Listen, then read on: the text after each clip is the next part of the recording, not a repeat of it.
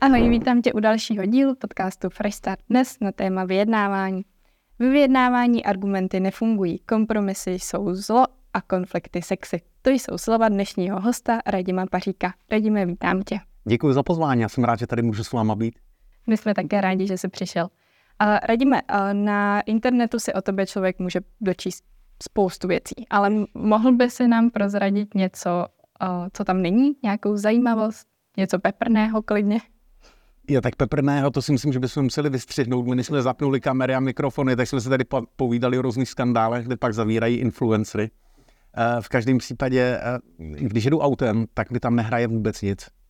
Je tam úplně ticho, protože sice na internetu se u mě dočtete, že jsem introvert a, a že vlastně čerpám energii mimo lidi, ale když potom jedu v autě třeba někam nebo daleko, tak se vychutnávám to ticho a ten klid a dbám na to, aby i to auto bylo dobře odhlučněné, abych prostě, abych prostě se nevyrušoval, nevyrušoval sám sebe.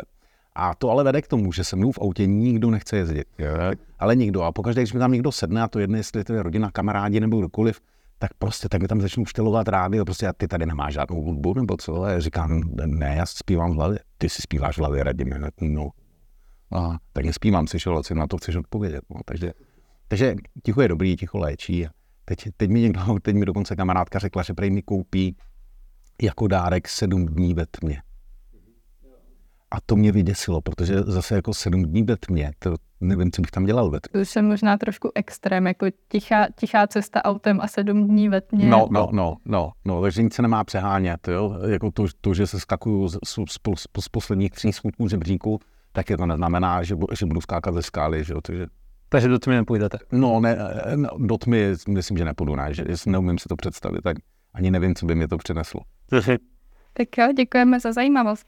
Ale já se rovnou přesunu k tvojí nový knize. Ty pravidelně rozšiřuješ svoje nebo předáváš své znalosti a zkušenosti dál a tohle to už je tvoje třetí kniha, je to tak? Tohle to je vlastně de facto čtvrtá kniha, protože ty první dvě byly o vyjednávání, potom uh, vyšla kniha, která se jmenuje Rozhovory před válkou a to byly jako nejdůležitější mediální rozhovory, který jsem udělal a který vlastně jako ukazovali k tomu, že budeme směřovat, uh, nebo že, že budeme nepřímo účastnit války mezi Ruskou federací a Ukrajinou.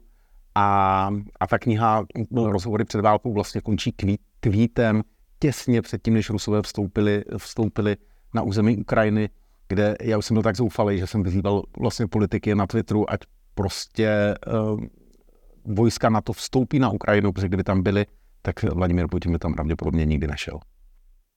A co se můžou, co můžou čtenáři čekat od téhle knihy? Tedy umění vyjednat cokoliv. Vlastně ty první dvě knihy o vyjednávání, argumenty nefungují, nový zákon vyjednávání a argumenty nefungují šest čtyři minimum, jsem zaměřoval hlavně na firmy. Když máš větší firmu, když tam máš víc lidí, když potřebuješ sestavovat složitý vyjednávací tým a řešíš velmi komplexní případy. Tady tuhle tu knihu jsem směřoval na, sice jako na těžké vyjednávací případy, ale v našem běžném životě. Protože těžký vyjednávací případy je třeba i když si jdete kupovat dům nebo byt novej, nebo prostě potřebuje si dohodnout na hotelu změnu pokoje, protože tam je něco plesnivého nebo něco kape. To jsou těžký vyjednávací případy, protože my, když už třeba na tom hotelu jsme a ještě ta věc je jediný hotel v okolo patnáct kilometrů, který má volný pokoj, tak, tak, tak vlastně nemáme alternativu a dostáváme se do slepé uličky. No a protože jsem tu knihu nechtěl naplnit žádným balastem a žádnými velkolepými romány o tom, jak bychom měli společně výrazně zlepšovat svět a životní prostředí, ale skutečně jsem to zaměřil na, na vyjednávání, tak to vlastně slouží jako denodenní učebnice. To znamená, kdekoliv otevřeš, tak ji samostatně můžeš použít a bude ti to hned fungovat. Tak to slibuje hodně teda ta kniha. To, to slibuju hodně a jestli tak není, hele, tak mi pak napište. A já to při dotisku nechám opravit teda, pokud tam něco takového najdete. My máme takovou první otázku toho našeho rozboru, která se úplně netýká vyjednávání a týká se to nějaký tvojí prezentace, protože tvoje kariéra začala ve Schwarz Group, kde ty si vyprávěl jeden příběh, že jsi úplně pohořel před prezent, na prezentaci před uh, lidma. A mě by zajímalo teda vlastně, jak jsi s tím bojoval, co ti pomohlo, že teďka už vlastně se vyjadřuješ úplně bez problémů, že z tebe čišit to sebevědomí a jakým způsobem jsi teda nad tím zapracoval. Tak ono vlastně vůbec vždycky v našem životě, všude i ve všech oborech nás, nás provázejí ty katastrofy, které se nám staly. Kdyby jsme nespadli prostě sto padesátkrát na kole, tak se nenaučíme jezdit nebo na skateboardu. Když, jsme, když bychom nedostali třeba, pokud někdo zápasí, nedostali bychom prostě v ringu v ringu přes ústa, tak, tak, tak ho se nenaučíme pořádně bránit. Takže to, to byl ten impuls, kdy já jsem si říkal, protože s tím já jsem se potýkal vždycky na základní škole od puberty, když jsem měl třeba vyprávět před třídou, co jsem přečetl za knihu, tak za prvé jsem jako toho moc nečet, teda, ale za, za druhé, když jsem něco přečet, tak jsem to neuměl říct a koktal jsem. A když jsem dostal tady tenhle ten incident, když jsem měl vystupovat na pódiu, tak, tak potom jsem si říkal, Radime, tohle už se ti nikdy nestane.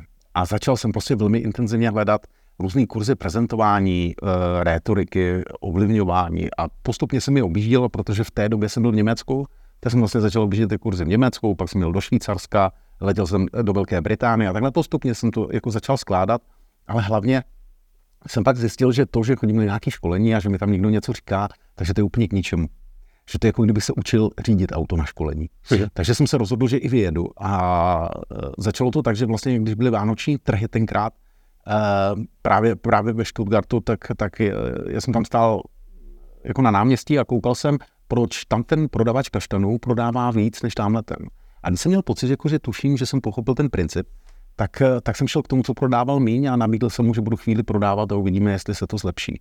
Nebo jsem zavolal třeba, když byl benefiční koncert, tak jsem se jich zeptal, kdo vám to bude moderovat. A oni říkali tenkrát, no to, jako my nemáme na to peníze. Říkal, nevadí, já bych to zkusil, já to budu moderovat zadarmo. A, a, a takhle vlastně postupně tím, že, že jsem nutil sám sebe dělat věc, která mi nepřirozená, nemám rád, ale současně jsem měl tu ochranu, že to je anonymizovaný, protože ty lidi mě neznali, já jsem je neznal, už se nemusíme nikdy potkat a věděl jsem, že v tom Německu ani jako nezůstanu na věky věku. Uh, tak, tak mě to dalo jistou míru svobody a tím vlastně to, co jsem se naučil na těch, na těch školeních a, a workshopech a trénincích, tak jsem uvěřoval v praxi. No a u toho jsem ale zjistil, že valná většina těch věcí, které oni tam učí, tak jsou úplný nesmysly. Až vedou k totálním katastrofám. Já dám jeden příklad. Jo? Prezentujete a oni vám říkají, uh, pokud chcete vzbudit zájem publika, tak se jich musíte zeptat na něco. No, to je samozřejmě jako fenomenální omyl. Jo, protože vy, když stojíte vepředu a ty lidi na vás koukají, tak jste pro ně podvědomě autorita. A my máme takový starý program ze školy v sobě, že když se učitel postavil před třídu a položil nějakou otázku, tak my všichni jako jsme dělali, že tam nejsme.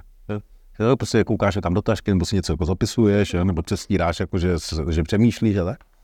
A jako samozřejmě, že se v každé třídě našli dva nebo tři, kteří se přihlásili. No a tak s těma si nikdo nekamarádil. Takže... takže a tady tenhle ten program, který my v sobě máme, tak vlastně způsobuje to, že každá otázka, kterou, kterou my pokládáme, tak vyvolává v těch lidech myšlení. Jenže myšlení je práce. A pokud někoho nutíme pracovat, a my lidi jsme líní z podstaty, tak ho nutíme spotřebovávat energii nedobrovolně. On tím pádem se cítí lehce nekomfortně. Takže to u něj způsobuje stres, no a už stres způsobuje negativní emoce. Takže dámy a pánové, pokud vystupujete někde na nějaké konferenci a chcete způsobit negativní emoce, tak klaďte hodně otázek. Jo? Uvidíte, že budou tleskat dost vlahně a nebudou chtít po vás, abyste se jim podepsali na nějakou část těla. Tak my ti děkujeme za praktický tip. A, ale já se rovnou zeptám, jak vnímáš, jak moc souvisí vlastně to vystupování osobní, osobní s vyjednáváním. Jak je to důležité, jestli to hraje nějakou roli? Tak samozřejmě, když vyjednáváme, tak dochází k mezilidské interakci, kde vystupujeme nějakým způsobem sami za sebe, za firmu, za naše zájmy, za naše cíle a druhá strana taky. A lidi mají takovou jako divnou představu, že musí neustále působit nějak seriózně, že třeba by bylo dobrý ve vyjednávání mít poker face, ono to pak vypadá nějak takhle. To vůbec nezbuzuje u těch lidí žádnou důvěru. A ještě, ještě si lidi jako myslí, že je důležitý být logičtí a racionální. No a ono... Vlastně já bych začal třeba, když sledujeme nějakou televizi, dobrý film nebo divadelní hru. Teď to je úplně iracionální, jak my se na to díváme. My víme, že to je fikce, že se to nastalo, nebo že to je přibarvený, nebo že ty lidi tam vůbec nikdy nebyli, nebo že vypadali úplně jinak. A přesto jako se do toho příběhu ponoříme a hltáme ho. A když někomu prezentujeme, někoho se snažíme ovlivnit, tak my vlastně se snažíme toho člověka vtáhnout do nějakého příběhu, aby on se tam cítil dobře, aby z toho příběhu nechtěl vystoupit, aby byl až do konce. až dokonce opravdu napjatý, jak to celý dopadne. Zkuste si představit film, kde byste od začátku věděli, jak to dopadne a na konci by se to potvrdilo. To prostě jako to byla katastrofa. No a ve vyjednávání je to vlastně úplně stejný. My společně s tím člověkem máme rozdílný pohled na věc, na nějaký problém, co máme společně řešit. A my potřebujeme, aby jsme společně postavili nový příběh, lepší příběh, kde ten konflikt vyřešíme. A tam to osobní vystupování, to, jak mluvíme, jak se k těm lidem nakláníme, kdy se usmíjeme, jak se usmíjeme, hraje obrovskou roli, protože my musíme vytvořit prostor důvěry, ve kterém ty lidi jsou ochotní nám říct, co skutečně chtějí, co skutečně potřebují a o co jim skutečně jde. Ono totiž lidi nám neříkají opravdu to, co chtějí. To se kladou takové ty otázky okolo, jo, takové to lehké sondování a my si zase domníváme úplně jiným směrem a pak vznikají zbytečně konflikty. Takže právě proto my ve vyjednávání nejenom, že nepoužíváme poker face, ale snažíme se být nejpřátelštější a nejmilejší u toho vyjednávacího stolu. Protože čím milejší a přátelštější jste, tím víc toho dostanete. Naopak, když byste byli oškliví, zlí, rezist, nebo nějací agresivní, tak ty lidi vůbec nemají žádnou ochotu vám být vstříc, protože vám nebudou důvěřovat. A protože my víme z výzkumu, že lidský mozek je fundamentálně negativní. To znamená, my uvažujeme neustále negativně. Na jednu pozitivní emoce, emoci máme tři negativní. Tak vlastně lidi se vždycky budou zabývat víc tím, co jim sedí nebo co jim nesedí. Pak ještě existuje jeden fatální omyl, který se neustále všude prezentuje, a to, že nejdůležitější ze všeho je první dojem. První dojem je extrémně důležitá věc a je to jasný, jako, že když to neklapne hned na začátku, tak to neklapne, tak, tak je to dost těžký, jako, když, když se nám to podaří fakt podělat. V každém případě ale máme ještě šance to napravit. Během, během, během toho, když si s tím člověkem povídáme a vedeme dialog. Co ale opravdu nejdůl, nejdůležitější, tak to je poslední dojem. No a my Češi jsme jako úplní mistři světa ve špatným posledním dojmu. To je neuvěřitelný. My pak říkáme takový ty věty, jako tak já zavolám vaši šéfové, jo, nebo toho budete litovat, jo, nebo děláte velkou chybu, jo, nebo když to neobjednáte u nás, tak my vám zastavíme dodávky ostatního zboží. Jo, to je vše jako, prostě kazíme zbytečně ten poslední dojem. Mimochodem, pokud třeba někdo pracuje v nějakém hospitality nebo v něčem, prosím vás, eh, poslední dojem platí třeba i v hotelech nebo v nějakém ubytování. Jo. Všechno běží perfektně, tam přijedeš, perfektně se ubytuješ, dobrá snídaně, hezký pokoj, všechno, líbí se ti tam. A pak na konci, když potřebuješ odjet, tak stojíš půl hodiny na recepci. Jo. To, je, jo, to je prostě takhle satálně zkazit poslední dojem. No a zajímavý ale na tom je, že vždycky takový ty opravdu dobří, dobří manažeři, obchodníci, dobří, ale i dobrý hotely třeba, eh, tak oni ten poslední dojem ještě vylepší. Ne. A to je ono. To je fakt, že i v restauracích se tohle vlastně děje. Tam je to taky důležitý, to se taky týká té hospitality, že tam vám dají na konci nějaký nevím, drink nebo bonbon. Nebo bonbon, nebo, nebo, a nebo prostě vědí, oni vědí, že spěcháte a prostě vás nechají rychle vypadnout, jo? Nezdržuje vás tam ten člověk a pak se tam rádi vracíte, protože my si skutečně pamatujeme to, co, je to, to, co bylo to poslední. Hm? Když bychom se podívali třeba na vztahy, tak uh, lidem se stává, že s někým jsou, pak se rozejdou, jo, pak se najdou zase někoho jiného. No ale vlastně oni si jako pamatují, oni si nepamatují všechno to hezký. Jo. Oni si pamatují ten vošklivý rozchod na konci. Jo. Takže prostě bylo deset let hezkých, pak se rozcházeli, tak no, a jako to byl hrozný darebák, jo, ten Radim. Ty ještě, když jsi na začátku říkal ten příběh, jak jsi se snažil prodávat ty kaštany, nebo že jsi sledoval ty prodejce těch kaštanů, tak mě by zajímalo, jak ty vnímáš rozdíl mezi vyjednáváním a obchodováním. Hmm. Tam je obrovský rozdíl, protože my máme takovou řadu uh, toho, jak se vyvíjí ten vztah mezi lidmi. Když se vidíme poprvé, tak vlastně sondujeme. Ptáme se, co děláš ty a, a já říkám, co dělám já a hledáme, jestli máme nějaký společný zájem. Pokud ho najdeme, tak tam se začne tvořit právě báze toho vztahu a my tomu říkáme obchodování. To znamená, my se bez konfliktu snažíme něco získat nebo si něco směnit. A může to být klidně čas, může to být informace, ale může to být klidně i drink, prostě cokoliv. A Uh, typický obchod je, že jdete vlastně, jdete někam do obchodu, do supermarketu, chcete si koupit chleba, oni ho tam mají, chleba stojí, já nevím, šedesát korun, ty prostě těch šedesát korun máš, tak si ten chleba koupíš a není tam žádný konflikt.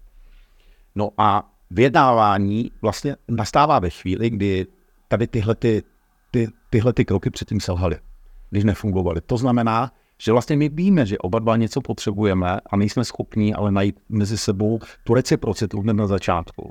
To znamená, že máme rozdílný pohled na, na, na tu věc a začneme vyjednávat. No a, a tam je jako vždycky první problém, který nastává u těch lidí a sice, eh, když ty nechceš vzít hned na první dobrou tu cenu, kterou já říkám, tak, tak se špatná prostě. Jo, to se nedělá takový věci, jo, protože to, to není férový, ale teď začneme to brát si osobně, začneme být emocionální, samozřejmě to iracionální, protože nám začnou se produkovat hormony do našeho těla. My všichni víme, že, že hormony jsou dobrá věc, ale způsobují to, že se nedokážeme kontrolovat. takže to pak tečně eskaluje. No a my ve vyjednávání vždycky se snažíme udržovat stabilitu toho prostředí, aby, aby, víte co, aby, aby vám lidi důvěřovali, protože já třeba na to koukám tak, že když se s někým bavím a on mi neříká pravdu, on mi lže, tak každý normální člověk řekne, no, tak to je teda, ale to se nedělá přece, ale lhát se nemá. No, no to není ale chyba toho člověka, to je můj chyba, protože já jsem nevytvořil prostředí, ve kterým on se nebojí mi to říct. To je obrovský rozdíl. A ve chvíli, kdy to stáhnu vlastně na to, že, a je to i pravda, že jsem nevytvořil to prostředí, tak neodsuzuju toho člověka. A když ho neodsuzuju, tak jsem schopný se s ním bavit normálně, nebavím se s ním ze zhora paternalisticky, jako starý fotr. No a tím pádem jako jsme schopní na konci vyřešit. A když se dětá tohle, co stane, že chytíš někoho při lži, ještě lže, tak jak zareaguješ třeba? Tak já bych řekl, že já někoho nechytám při lži, já se vůbec nesnažím někoho chytit. Um, no a, a začneme se doptávat a, a vlastně dáváme šance těm lidem, aby z toho sami vybrusili, aby nestratili tvář. Protože teď je, já položím otázku k vám oběma. Co je nejba, největší obava člověka, který lže? Že ho nachytaj. Že ho nachytaj. To znamená, když se budu snažit mu dokázat, že lže, tak se začne bránit, postaví kamennou zeď, přes kterou se nedostanu. Takže já mu musím dát šanci, aby nestrátil tvář a opravil sám sebe. A teď byl, jsem jako blbě, jsem s tu blbě pochopil Radimir. Já vím, já jsem věci pomalejší, jak ty věci vykládám blbě. Okay. To je šikovný. Uh, já se teda zeptám, uh, když se bavíme už o tom vyjednávání, liší se to hodně podle toho, v jaké situaci ten člověk je, jestli jde o biznes, politiku, pak ty běžný, běžný věci ze života. Kriminální věci například. No, tak jako samozřejmě se to liší, protože když vyjednává třeba policejní vyjednávač s nějakým únoscem, aby přežili všichni rukojmí, tak je tam mnohem větší míra odpovědnosti, mnohem větší riziko, má taky úplným způsobem se skládaný ten tým kolem dokola. V politice, ale třeba i v mediálním prostoru, my vůbec neřešíme, co nám ty lidi říkají. Třeba vyjednávám s novináři, tak, tak vůbec neřeším, co, neřeším, co říkají. Já řeším, co neříkají. Podle toho jako poznáme vlastně, jakým směrem jdou. A takže jsou tam určitá specifika, ale ten obrovský velký základ, těch sedmdesát procent vyjednávání je úplně identický všude. Protože na druhé straně si člověk, ten člověk má jiný pohled na věc, většinou je v emocích, vyjednávání je iracionální záležitost. My víme, že uvažuje negativně, víme, že nám ty věci nechce dát, tak jak je potřebujeme. Potřebujeme zjistit, o co mu opravdu jde, protože nám to není schopný říct, no a, a potřebujeme si uzavřít dohodu a nespálit mosty. Hmm, co považuješ za klíčové dovednosti nebo vůbec za klíčové v tom procesu vyjednávání, aby se vyjednal dobré podmínky pro sebe, aby to bylo pro tebe co nejvýhodnější? Úplně první věc je, že máme pod kontrolou sami sebe, jako tím bych začal. Lidi prostě neustále tvrdí, že jsou, že jsou logičtí, přitom Přitom se, už jsou naštvaní, jen jsme naštvaní, tak už jako nemůžeme být logičtí. Takže máme pod kontrolou sami sebe a dokážeme navigovat a kontrolovat svoje vlastní emoce. Tohle, když dokážeme, tak dokážeme pomoct člověku na druhé straně, aby ty věci viděl taky kognitivně, aby nad nimi dokázal uvažovat uh, uh, aspoň trošku racionálně, protože když je iracionální, tak se s ním velmi špatně vyjednává. A když tohleto, když tuhleto dovednost máme, tak potom velmi důležitá druhá dovednost je, že dokážeme aktivně naslouchat. Že posloucháme, co nám ten člověk říká, ale dáme informace, které jsou za tím. Nedomníváme se, nedáme si žádné domněnky, protože oni nás vedou na, na úplně chybnou cestu. Ale doptáváme se do hloubky, klademe otevřené otázky, parafrázujeme. A my jsme zjistili, že tomu rozumíme správně. No a tady tahle ta dovednost vede vlastně k tomu, že eh, odstoupíme od, to, od takového toho postoje, který my vidíme, my tomu říkáme ve vyjednávání pozice, o úroveň níž, které říkáme, jaké jsou zájmy tohoto člověka vlastně, jako co vede k tomu, že nám říká tohle. A když totiž najdou, o co ve skutečnosti jde, tak je jako velmi snadný často najít řešení, jo? Ta úspěšnost je devadesát pět procent v tady těch případech, se nám popodaří a devadesát pět procent je... To, to je dobrý. To je dobrý. To, to už jde. Taky jako lepší pomíně. Ale stalo se ti někdy, že vyjednávání uvízlo na mrtvém bodě? No, tak to, to jsou vlastně případy, kterými vyjednáváme pořád, protože oni lidi, dokud, si, dokud věří tomu, že to dokážou vyřešit sami a ono je to dobře, když to dokážou, tam vlastně za náma nikdo, ani nikdo nepřijde, kteří, když jdeme vyjednávat, tak to uvízlo totálně na mrtvém bodě, oni jsou ve slepé ulici, nejsou schopní se dohodnout. Velmi často už se jim podařilo i pošramotit vztahy, takže ty, už ty vztahy tam ani nefungují. No a ještě ty lidi přestírají vždycky, že to se to stalo jako včera. Hmm. A zase, když potom uh, jdeme do hloubky a bavíme se o tom, tak zjistíme, že na tom pracovali několik posledních let. Uh-huh. A jak vlastně takový mrtvý bod může vypadat a jak ho případně řešit? Hmm. Je to, je to úplně vlastně jednoduchý, my to můžeme rozmlouvat do grafu. Jo? No vyjednávání není žádná intuitivní pocitová magie u táborového ohně, ale je to opravdu hard skill, ve kterým ty můžeš ty věci měřit, doměřovat, můžeš počítat, jsou k tomu matematický modely a můžeš je zakreslovat do grafu. A ta slepá ulička vznikne velmi snadno. Někdo dá na tebe extrémní požadavek, něco, co nemůžeš splnit, a nevykazuje žádnou ochotu, že by tě něčem pomohl nebo vyšel vstříc. E, to jsou takový třeba ty manažerský úkoly. Jo, takový, jo, tohleto prostě přijde ti v pátek odpoledne e-mail, že to potřebuje mít prostě v pondělí ráno v sedm. Jo, to je extrém. A jsi ve slepé ulici, protože jako víš, že teď potřebujete odjet, na víkend už něco máš, prostě slíbil z partnerce, že si jim budeš věnovat prostě, že, že tentokrát pracovat nebudeš, ale víš, že na druhé straně sedí někdo, kdo v pondělí ráno bude dost nespokojený, když mu to nedodáš. To je typická slepá ulička. Druhý typ slepé uličky, který může vzniknout, je, když ten člověk s tebou nehodlá řešit ten konflikt, třeba nereaguje nebo chodí kolem horké kaše, vyhýbá se tomu. Ten rozhovor přerámovává jinam a současně nevykazuje žádnou ochotu ti vyjít vstříc. Jinými slovy, ty jsi, ty jsi bezradná, nevíš, co máš dělat a, a snaží se jako různě to plácat dohromady a ve valné většině případů tenhle to končí tak, že začneš tomu člověku něco nabízet ještě a on vlastně jako získá víc. My to všichni známe třeba z domovů, i kdy vlastně jako naše protějšky nám, nám prostě někdy nechtějí mít vstříc a nevykazují žádnou ochotu spolupracovat. Hm? Takhle jako vznikají ty velký dárky. No. Stalo se ti někdy, že nějaké vyjednávání prostě nevyšlo?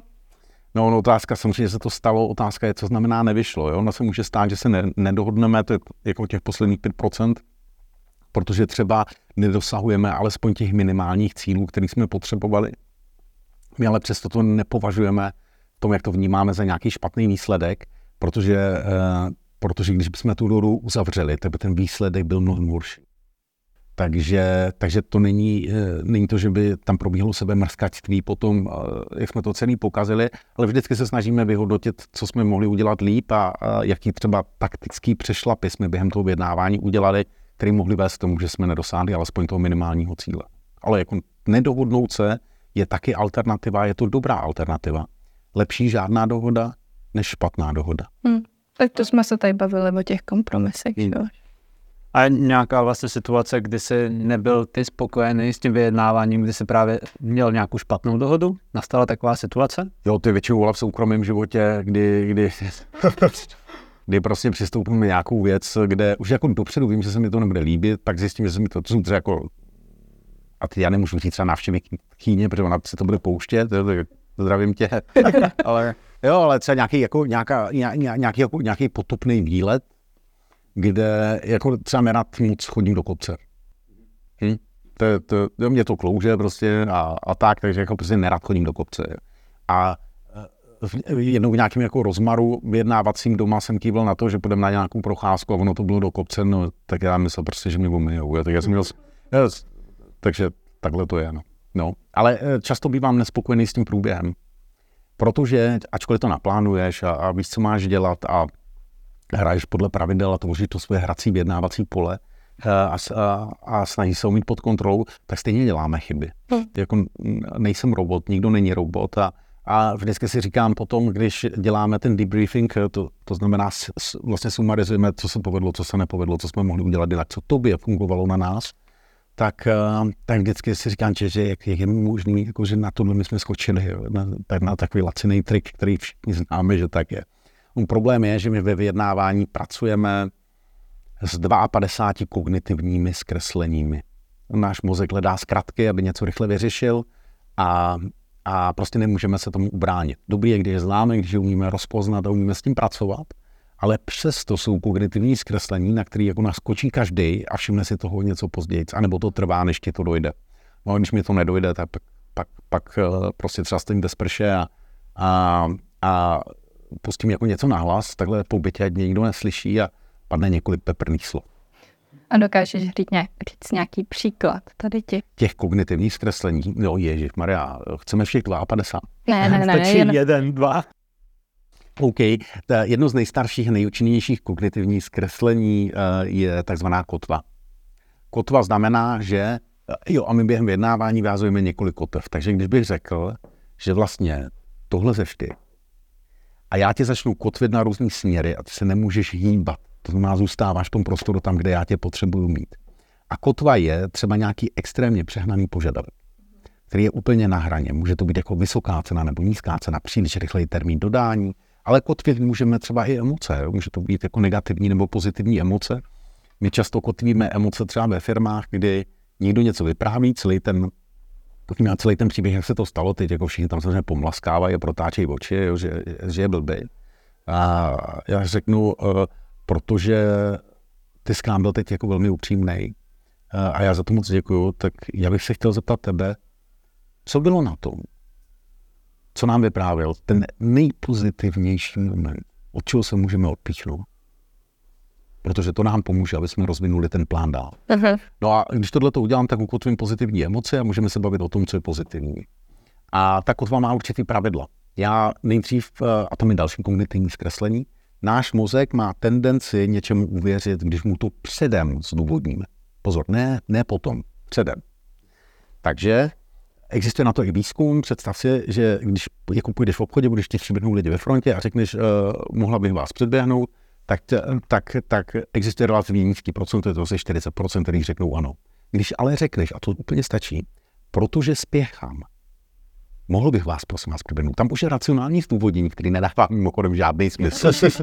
A už jsi přes šedesát procent u, u té chvilty lidí, který tě, který tě pustí. Oh. Takže náš mozek věří, má tendenci věřit tomu, co mu zdůvodníme dopředu.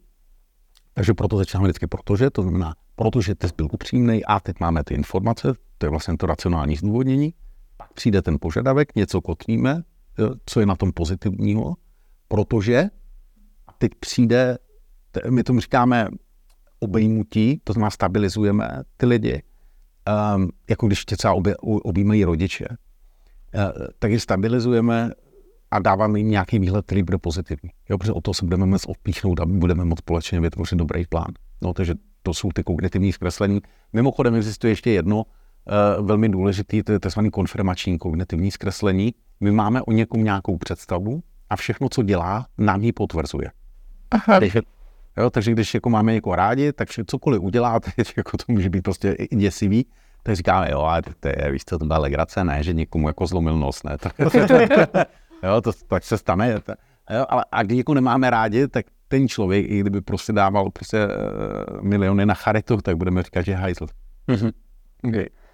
Um, ty jsi vlastně ještě zmiňoval tu přípravu na vyjednávání a mě by zajímalo teda, co ty si vždycky připravuješ, nebo jak by měla ta příprava vypadat a kdo je v tom vyjednávacím týmu, nebo kdo by tam měl být. I, tak uh, úplně nejdůležitější je, že nejdřív víme, co opravdu chceme.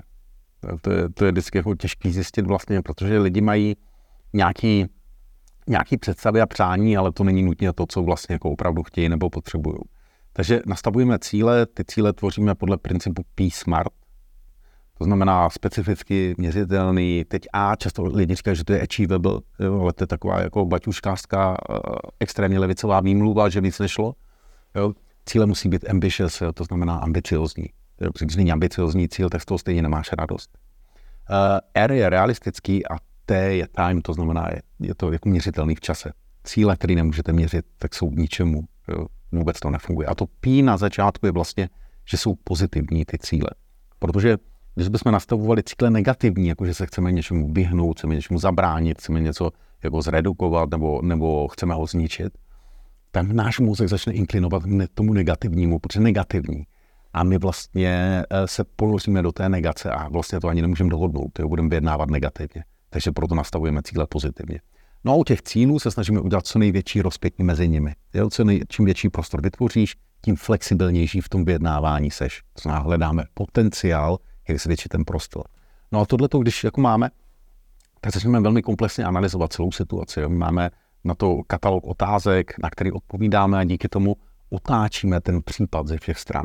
My se ptáme nejenom jako co chceme, ale my se ptáme, co nám ta protistrana říká, jaký argumenty poža- po- nám říká, jaké požadavky na nás klade, jaký tam máme vztahy, uh, jak to doposud probíhalo. Prostě celý to zanalyzujeme a vypadne z toho na konci nějaký soubor odpovědí, kterými už jsme schopni zakreslit do grafu. No a teď se přesouváme do tvorby strategie, kde když mám ten výchozí stav a umím odpovědět na to, kde se teď nacházíme, tak už dokážu relativně exaktně nastavit možný alternativní kroky, jak se společně dostaneme k tomu výsledku.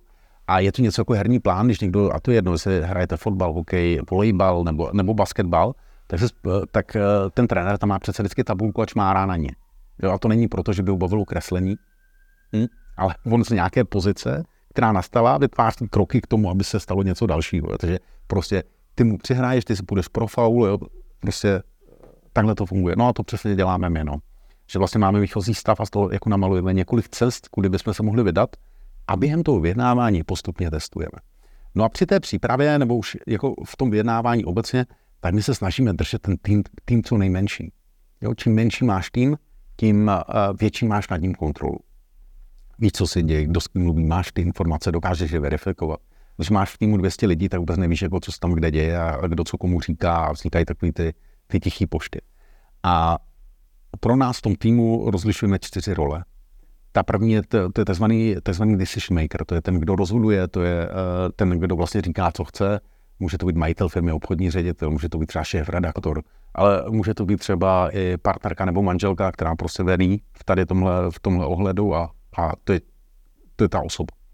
No tuhletu osobu my, se, my chráníme před vyjednáváním, protože, a to je ten problém u těch lidí, kteří řídí nějaké firmy nebo organizace, tak oni vlastně žijou svým vlastním strachem. Jo, oni se bojí, protože oni myslí na budoucnost, oni myslí, co když to nedopadne a co když jako poškodíme vztahy a co když nám přestanou dodávat.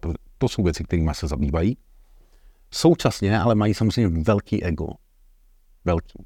Že jinak by tam nebyli nahoře. Současně ale s tím propojený je, že mají nejméně informací ze všech. Jo, protože nikdo nic neříká vlastně. To je jako, kdo říká svýmu šéfovi všechno, kdo říká svýmu šéfovi všechno. To mě fakt zajímalo. Takže má nejméně informací a současně ještě má moc, chuť rozhodovat. No to je úplně vražená kombinace. A takový člověk by měl jít vyjednávat. Takže my je chráníme a oni mají strategický úkol nějaký úplně jiný, který je důležitý. Pak tam máme druhou roli a ta, ta se jmenuje komandera, to je ten strategický mozek. To je vlastně ten, kdo to vyjednávání celý připravuje, tvoří tu strategii, počítá to a mimochodem řídí vyjednávací tým. No a pak, je tam, pak jsou tam vyjednavači, e, může být jeden, může jich být klidně až pět, záleží na tom, jak opravdu jako komplikovaný případ to je. A tak tenhle ten komander, ty vyjednavače řídí během toho vyjednávání, pomáhá jim a oni operativně vyjednávají u toho vyjednávacího stolu. No a u nich je, na jejich úkol je vlastně získat si důvěru těch lidí na druhé straně, vytvořit přátelskou atmosféru, musí být milí, nesmí být hodní. Jo? Jenom pozor, ať se to nezaměňujeme. Kladou požadavky, směňují požadavky, odmítají požadavky druhé strany, nasazují ty nejúčinnější taktiky podle plánu, no a vedou to k tomu, aby uzavřeli dohodu. Oni jsou těch, kteří dohodu uzavírají. No a pak je čtvrtá role, to říkáme expert. To jsou lidi, kteří rozumí nějakému specifickému problému. Můžou to být právníci, můžou to být ajťáci, projektoví manažeři, kteří, který prostě my potřebujeme k tomu, aby oni nám uh, připravili tu půdu pro to vyjednávání, my jsme pochopili, o co jde. No a to je ten vyjednávací tým, který sestavujeme, s tím týmem děláme i přípravu, podle toho, kdo zrovna potřebujeme, ten tam je. No a, a, a vlastně na konci ještě uh, celý ten případ, než tam jdeme, simulujeme. Tam my si to zkusíme. Jo, to, je, to není tak, jako, že si to jenom tak promyslíme a jdeme tam. Já, já dávám vždycky příklad uh, Ester Ledeckou, to je taková lyžařka a ona, ona to má hrozně lehký. Je. Ona normálně vyleze na kopec, sjede dolů a má zlato. Takhle jednoduchý to je. Ale nefunguje to tak, že, jako, že by se ráno probudila a řekla, je tady kopec, tak já ho sjedu. Jo? Ona jako musela to celý natrénovat, musela ten kopec nasimulovat, udělala jako spoustu věcí okolo. A co mi přijde jako ne, ne, důkaz až jako neuvěřitelně sebevědomé arogance, že lidi jdou vyjednávat něco, co je pro ně fakt důležitý. A ani jednou si to neskusí na nečíst. Teď, kdyby prostě se rozhodla, že nikdy jsem neřídila, nemám řidičák, ale teď, teď prostě jako vyjedu na dálnici. Jo, protože to budu určitě taky umět. Řízení auta je intuitivní. Tak, tak. A ještě při tom samotném vyjednávání, tak tam je většinou kolik lidí, nebo kdo tam je? Je tam ten komandr a ten vyjednavač? Je tam přesně tak, je tam ten komandr a je tam vyjednavač nebo vyjednavači. toho decision makera tam vůbec nebereme a experty tam v válné většině případů taky nebereme, protože oni protože rozumí tomu specifickému problému a většinou jsou úzkoprofiloví, tak oni vlastně si tvoří nějakou představu, jestli by to šlo nebo nešlo, a, a oni jsou schopni jako nám to rozbourat, to vyjednávání. Um, a lidi, kteří někdy zažili vyjednávání s nějakým expertem, a teď to může být někdo třeba z logistiky, ajťák, projektový manažer, jo, nebo, nebo účetní třeba, tak to jsou vlastně první lidi, kteří se tam s někým pohádají. Okamžitě. Jo. A ještě navíc jako řeknou nějaké informace, které nechceš, aby tam řekli. Protože tomu rozumí a protože jako si myslí, že je důležitý, aby na to upozornili. Um, ještě by nás vlastně zajímalo, jak ty, protože máš Fascinating Academy, kde učíš vlastně lidi, jak vyjednávat, protože to jsou obyčejní lidi, nebo máš referent, kde máš jasně stanovenou nějakou cenu. Ale mě by zajímalo, jak si ty určuješ odměnu u klientů, pro který vyjednáváš ty, případně když učíš nějaký firmy vlastně vyjednávat.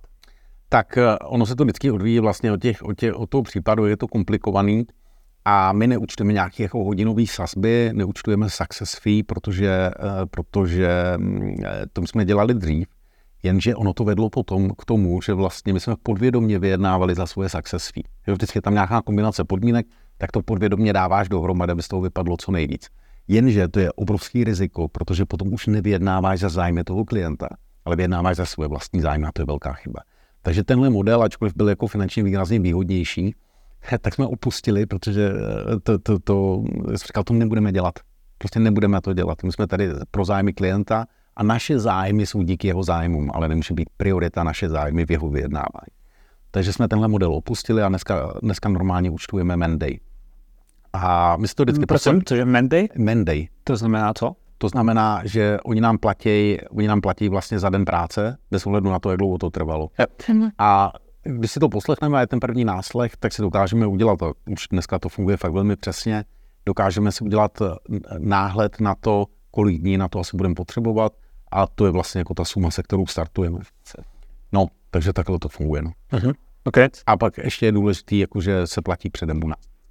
Na zálohu. Vždycky. Celá částka? Celá, celá částka. No, třeba my jsme se dohodli, je tam nějaký penzumní a, a, a ty se zaplatí. A když kdy je potřeba potom víc, už jako není žádný háček, ale vlastně my to děláme, protože potřebujeme ten commitment k tomu. Aby když to jako odpracujeme, tak aby se nám pak jako nestalo, že, že, um, že oni si to zkusí po svým. Jo? To jako se bohužel taky, taky děje. Ať si to zkusí. Jo, ale dobrý je, když, když my máme zaplacenou tu práci. A, ale zase jako na druhou stranu to je tak, že když oni jsou s náma nespokojení, nebo by byli nespokojení, tak my jim vrátíme peníze. Řídíš se i ve vyjednávání něčím, co by se dalo nazvat jako etický kodex? Hmm, jo, jo, my máme nedávno jedna obrovská firma, já ji jako nemůžu jmenovat, ale jako všichni ji znáte, tak oni po mně chtěli, ať jim pošlou naše compliance. A my máme, my máme compliance jako etický kodex a to je jako malá kartička. Já vám tak ukážu po vysílání, jdu s ní u sebe a tam je pět bodů. A, a sice to jsou otázky, které si kladou u toho případu a, a tam je třeba, kdyby celé to vyjednávání nahráli. Vadilo by mi, kdyby ukázali, jak jsem opravdu v tom vyjednávání postupoval. Dobře, kdyby mi to vadilo, tak jako to znamená, že už jako nejednám v souladu s nějakýma svýma hodnotama. Nebo třeba si tam kladu otázku, kdyby oni používali na mě tyhle ty postupy, jestli by mi to vadilo. Tak kdyby mi to vadilo, tak to přece nebudu používat, jo? Protože bych zase překračoval tyhle ty hodnoty. Pak je tam třeba otázka, jestli bych to řekl svýmu nejlepšímu kamarádovi, co jsem opravdu dělal během toho vyjednávání, aby dosáhl toho cíle. Pokud ne, pokud bych se za to styděl, tak už opět jako přesáhnu tyhle ty hranice. No a takhle pět jednoduchých bodů tam je. A my se tím řídíme u nás, řídí se tím všichni naši vyjednavači a naše vyjednavačky, řídíme se tím při trénincích, řídí se tím naši analytici a je to velmi jako jednoduchý model, protože když někdo dostane nějaký divoký nápad, tak jednu z těch otázek mu položíme a on ho velmi rychle zase opustí. Různý složitý jako etický pravidla, jo, ono, ono je to těžký, protože lidi můžou mít třeba i podobné hodnoty, ale nejsou stejný. Takže i když máš s někým ty stejné hodnoty, ale to neznamená, že se shodnete vždycky na každém postupu. A když se tvoří moc komplikovaný etický pravidla, tak to vede k tomu, že nakonec nikdo nedodržuje. To jich máme jenom pět. A ještě jako ta obrovská firma, ta compliance ředitelka tam mezinárodní, ona byla hrozně zklamaná. Ona jako mi i volala, protože já jsem mi tu kartičku poslal. A ona mi volala a říká, jako to je všechno tohle. A je tam no. Keep it simple. Prostě. Um, ještě vlastně jenom k té morálce nebo etice. Um, řekněme, že někdo by mohl považovat nemorální, za nemorální nějaké manipulování nebo manipulaci, ale to ty říkáš, že do toho patří, do vyjednávání. A on je asi rozdíl mezi nějakým jako pozitivním ovlivňováním a negativním ovlivňováním nebo manipulací. Mm. No, no. Uh, vlastně celý náš život my skládáme z manipulací. Bez toho to nejde, protože manipulace je odstraňování překážek. Jo? A teď já bych začal tím, prostě když se hezky oblíkneš, namaluješ se, prostě naplníš se, máš hezký vlasy a tak, tak je to proto, abys pozitivně působila na jiný lidi a sama se cítila dobře. No tak prosím tě, to je co? Kromě jako toho, že to je dobrá příprava teda, jo? Tak jako to je dobrá, to je manipulace. Jo? Když ty prostě si domlouváš nějaký rande a ty jako to naplánuješ celý a víš, tam půjdete a víš, co budete dělat, chceš, aby to bylo zajímavý, protože chceš, aby se tam s tebou cítila dobře, tak ty to je přece taky manipulace. Když máte těžký den a jdete na složitý jednání, před dveřma se třikrát nadechneš, vydechneš, začneš se usmívat a pak jdeš teprve dovnitř, tak to je přece taky manipulace. Takže jinými slovy, manipulace nás provází, ona nám usnadňuje život a funguje jako nůž. Ty s ním můžeš ukrojit třeba chleba a to jako v pohodě, anebo s ním můžeš někoho zabít. A ten nůž za to nemůže.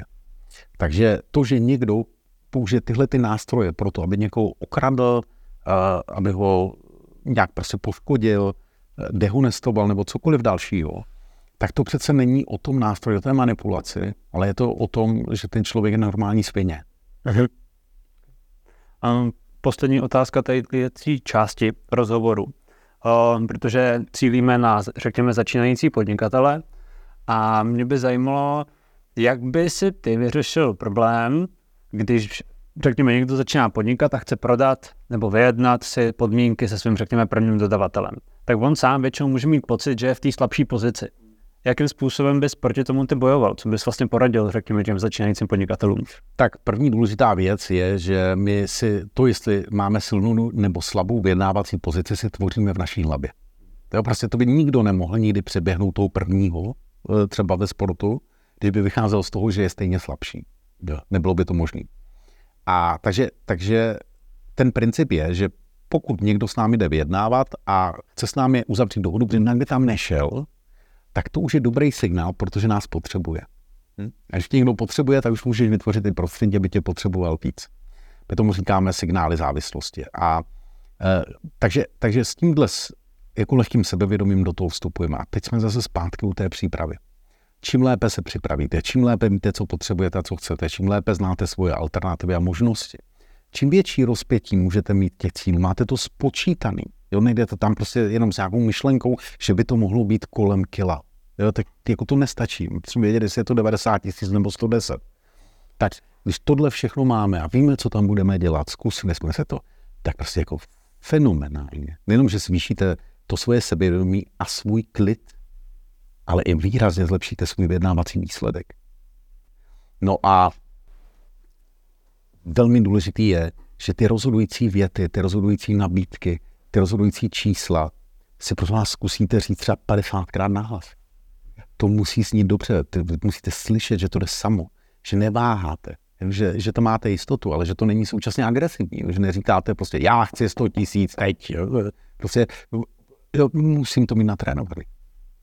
Musím, musím to mít natrénovaný. A když tady dnes te, teď sedíme a koukáme na ty kamery, tak já všem doporučuju prostě, natočte se u toho, když si to budete zkoušet. Natočte se a puste si to potom.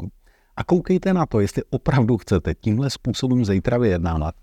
Ale taky se ptejte, jestli chcete, aby vás někdo takhle vyjednávat viděl.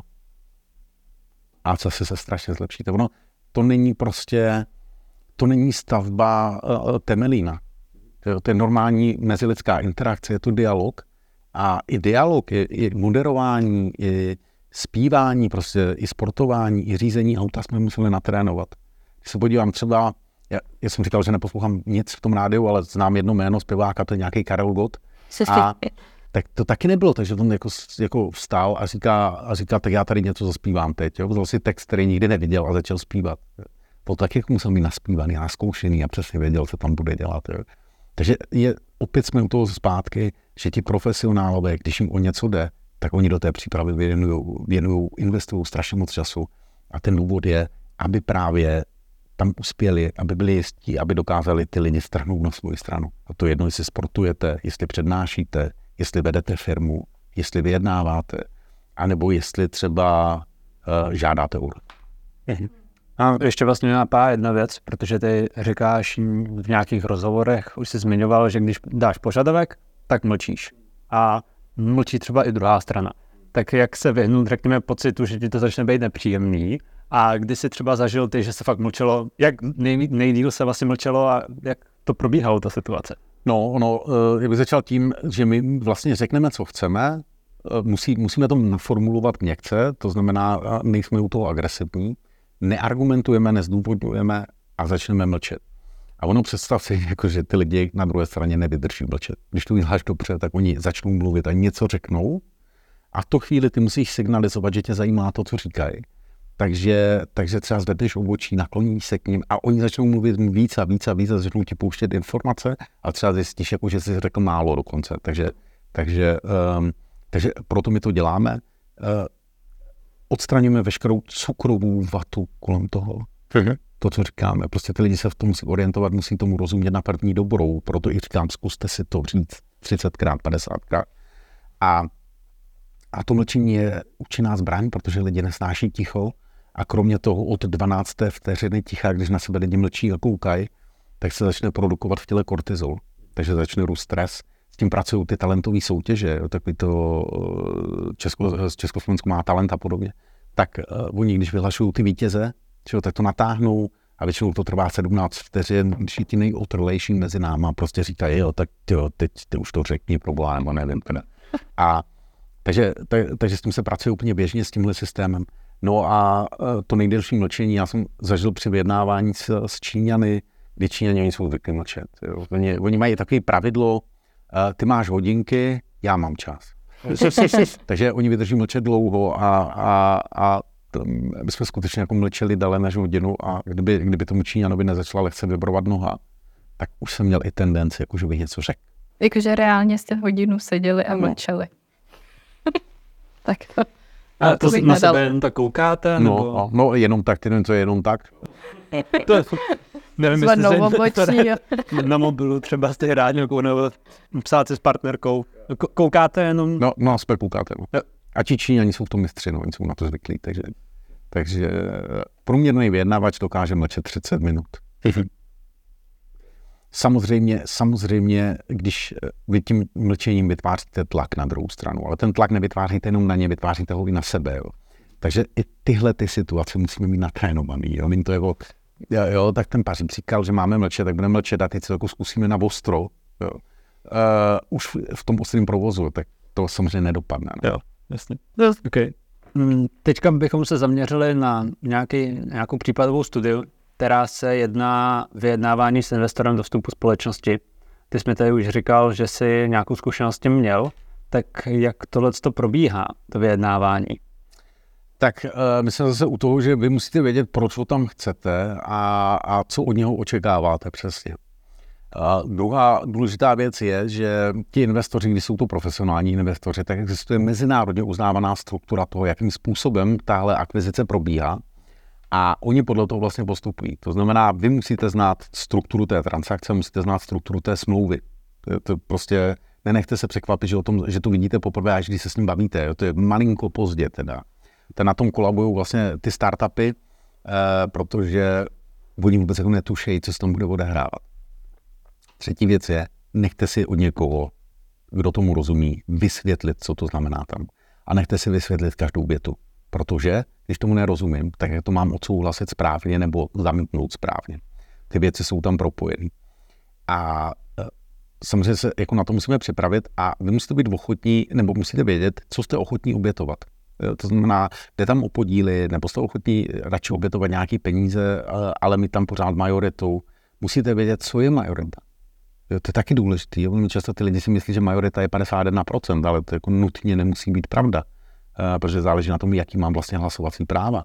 Takže všechny tyhle ty věci ty musím vědět a musím jim dobře rozumět, aby byl schopný pracovat během toho vyjednávání.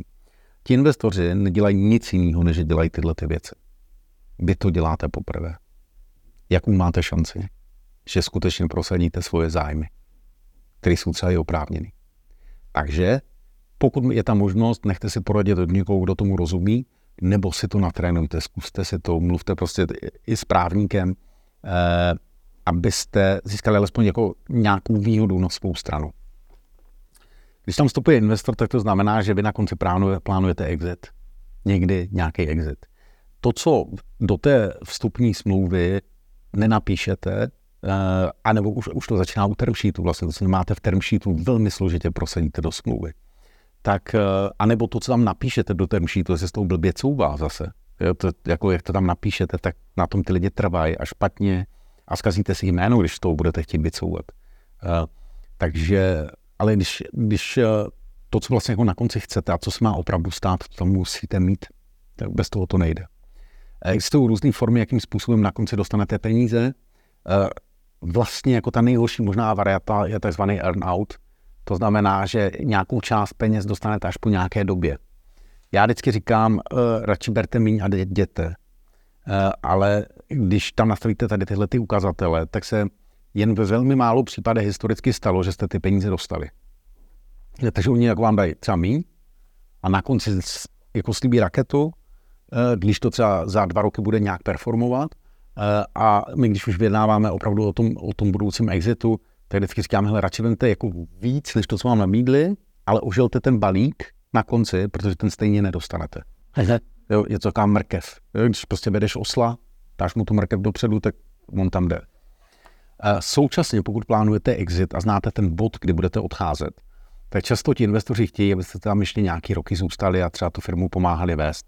My jsme zrovna nedávno řešili takový případ, kde jako mladý kluk založil firmu, podařilo se mu z toho vybudovat impérium, přišlo, přišla obrovská celosvětová korporace, řekli mi to koupíme, i mu jako hodně zaplatili a část peněz byla vázaná na to, že on tam ještě zůstane pět let a pomůže jim to celý zaintegrovat a dovést na borzu a tak. No a, ale samozřejmě jako ty, když spadneš rovnýma nohama ze svého startupu a ze svého jako živelného tam podnikání do, do nějakého svázaného korporátu, který prostě ti říká přesně, že v sedm nula jedna prostě musíš doručit tady tuhletu tabulku. Ne. A na druhé straně sedí někdo, pro koho je důležitý, ne jestli ten výsledek je pozitivní nebo negativní, ale je v to, že tam máš za desetinou čárkou chybu. Jo, tak s tímhle ty, ty lidi neumějí pracovat. Potom oni jsou nešťastní, začnou vyvolávat konflikty, ty peníze stejně nedostanou a pak je to ještě špatně. Takže pokud fakt nemáte fenomenálně dobrý vztah, té chvíli, kdy to prodáváte, jděte pryč, už tam nebuďte, rozlučte se s tím. Jo. Když budete vdávat dceru, tak přece taky s ní nebudete bydlet potom, aby jako vám nechyběla, jo? To prostě nejde to. Takže tohle je, to, tohle je úplně stejný. A vždycky počítejte.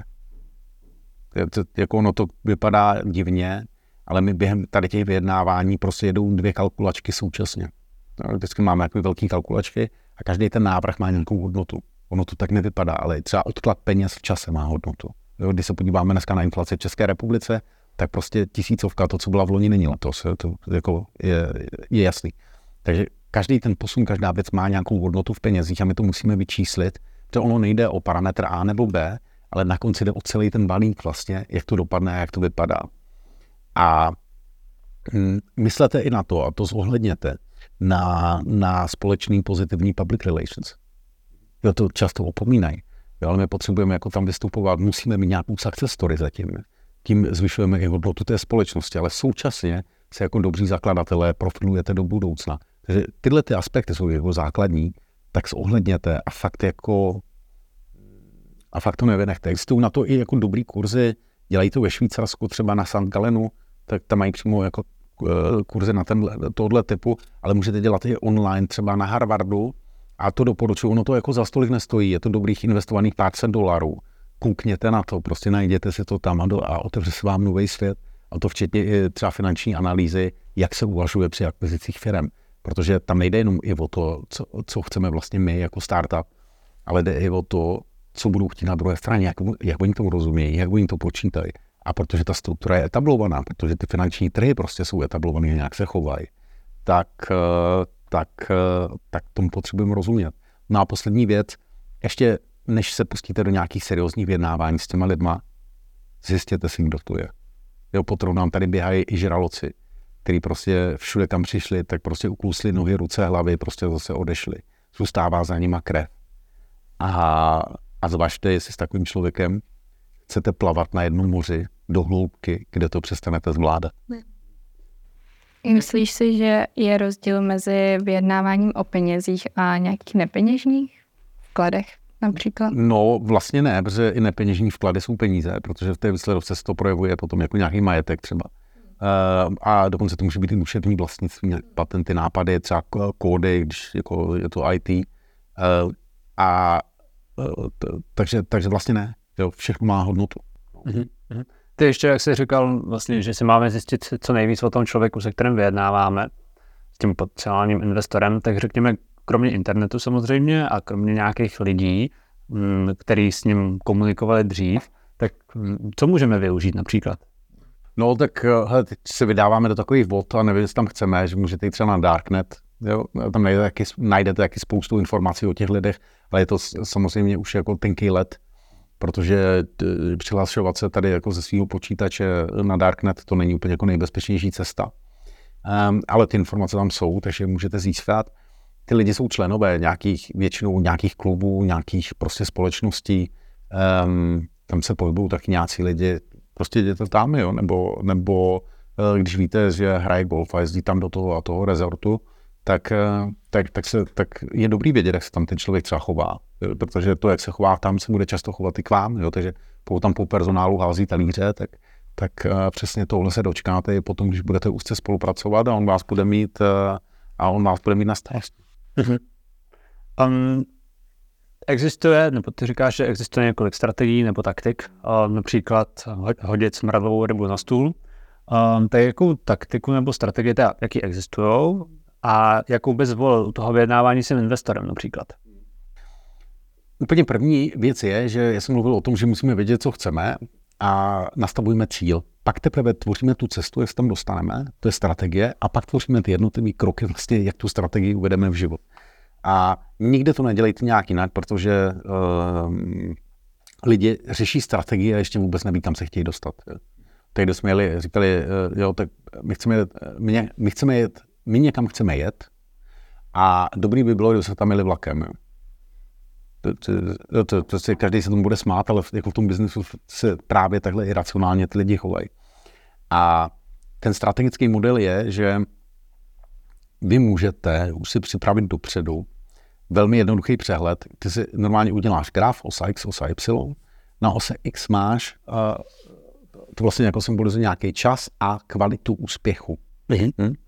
A na ose Y jsou vlastně ty jednotlivé úrovně toho úspěchu. To znamená, jako jsme neúspěšní, je to fajn, anebo běží to dobře. A tohleto, když si natrénuješ během toho vyjednávání, monitoruješ ty kroky, které vedou k úspěchu nebo k neúspěchu, tak velmi rychle vytvoříš vzorovou mapu toho, jak se ten člověk během vyjednávání chová a dokážeš to směřovat tak, aby to, abyste toho úspěchu mohli dosáhnout. Je to jako velmi jednoduchý přehled.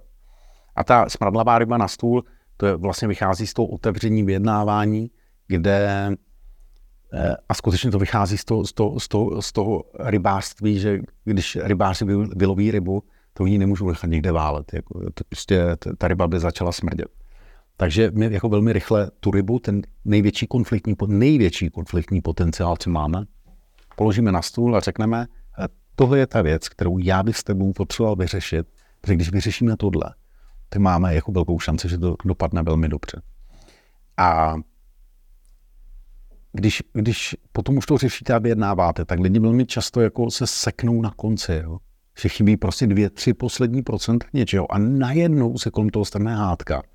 A vždycky zvažte, než se začnete jako hádat nebo točit kolem nějakého bodu, jestli má pro vás opravdu takový význam. Jako jestli to nutně potřebujete, jestli to bez toho nemůžete uzavřít, protože často tam roli už zase hrajou emoce, ego a to, že nutně potřebují prosadit nějakou svou, nějakou svou vůli.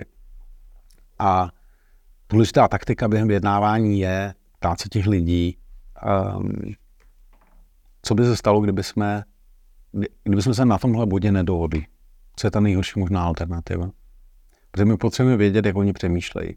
Ptejte se jich i třeba na to, z jakého důvodu je pro ně tenhle bod tak extrémně důležitý, když na něm trvají. Musíte pochopit, on totiž může být blav jenom. Jo, když to je blav, tak, tak to rozpoznáte, oni začnou tápat. Když je to pro ně důležitý, tak můžete společně vymyslet jinou cestu, když na tohle nemůžete přistoupit.